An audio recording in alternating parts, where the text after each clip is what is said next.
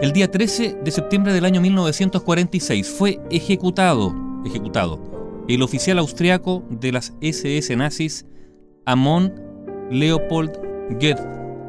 Él fue el verdadero jefe del campo de concentración de la película, famosa película La lista de Schindler, y este hombre, entre otras cosas, se entretenía disparando con su rifle a los prisioneros. Goethe había nacido el año 1908 en Viena. Entonces Viena era la capital del imperio austrohúngaro, en una familia que se dedicaba a la industria editorial. Amon Leopold Goethe se alió a los jóvenes nazis cuando tenía 17 años y pasó a ser miembro de un grupo paramilitar nacionalista antisemita desde 1927 a 1930, cuando se unió a la rama austriaca del partido nazi. Sin embargo, el año 1933, el partido nazi fue declarado ilegal en Austria. Entonces, ¿qué es lo que hizo Goethe? Cruzó la frontera y se exilió en Múnich. Goethe regresó, sin embargo, a Viena poco después de que Austria fuera incorporada a la Alemania nazi y entonces reanudó sus actividades en el partido. Al iniciarse la Segunda Guerra Mundial, fue destinado a varias facciones de las SS, donde pronto se ganó la reputación de ser un buen administrador en los esfuerzos nazis por aislar y reubicar a la población judía de Europa.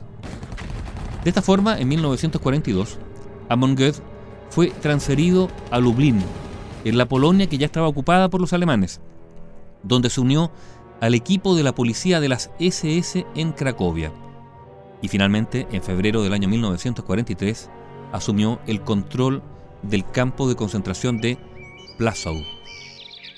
Amon Goethe fue apodado el verdugo de Plaszow por su preferencia matutina de disparar con un rifle de francotirador contra los prisioneros del campo desde la terraza de su residencia, sin importar si las personas a las que disparaba eran niños, mujeres o ancianos.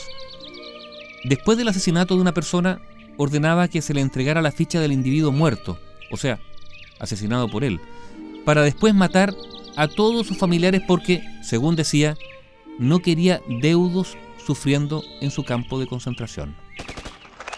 Realizaba ejecuciones ante el más mínimo quebrantamiento de las leyes internas del campo y además se ocupaba personalmente de seleccionar a los que trabajarían en el que él llamaba su campo de concentración y los que pasarían a los campos de exterminio de Sobibor, Auschwitz y Treblinka.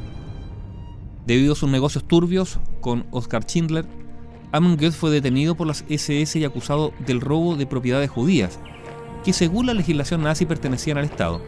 Por eso fue destinado a un batallón de castigo. Es más, a los pocos días de ser detenido, Goethe también fue arrestado Oskar Schindler e interrogado por las SS como parte de esa investigación. Goethe estuvo en prisión en Breslau hasta que los psiquiatras y médicos le diagnosticaron una leve enfermedad mental y diabetes. Se estaba recuperando en un sanatorio cerca de Múnich cuando fue detenido por las tropas del general Patton, las tropas estadounidenses que habían vencido en la Segunda Guerra Mundial a los nazis. Esa detención ocurrió en el año 1945. Entonces, ¿qué ocurrió con él? Fue devuelto a Polonia para que allí fuese juzgado. En Cracovia, el Tribunal Supremo lo acusó de organización delictiva y genocidio, así como otros cargos graves, por lo que fue sentenciado a ser ahorcado hasta morir.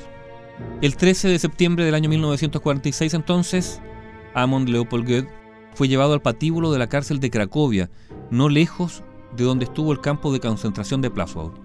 Y esto es terrible, hay imágenes, hay filmaciones.